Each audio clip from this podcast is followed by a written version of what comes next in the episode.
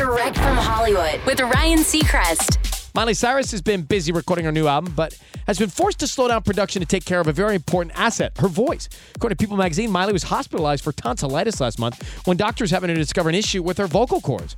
She was forced to have recent surgery and not only stop down the singing, but go completely silent for several weeks to heal, and the prognosis is good. While Miley can't sing or speak, that doesn't mean she can't continue to write music. So where does she staying very busy and upbeat, and we'll be back in the vocal booth with plenty of material soon. That's direct from Hollywood.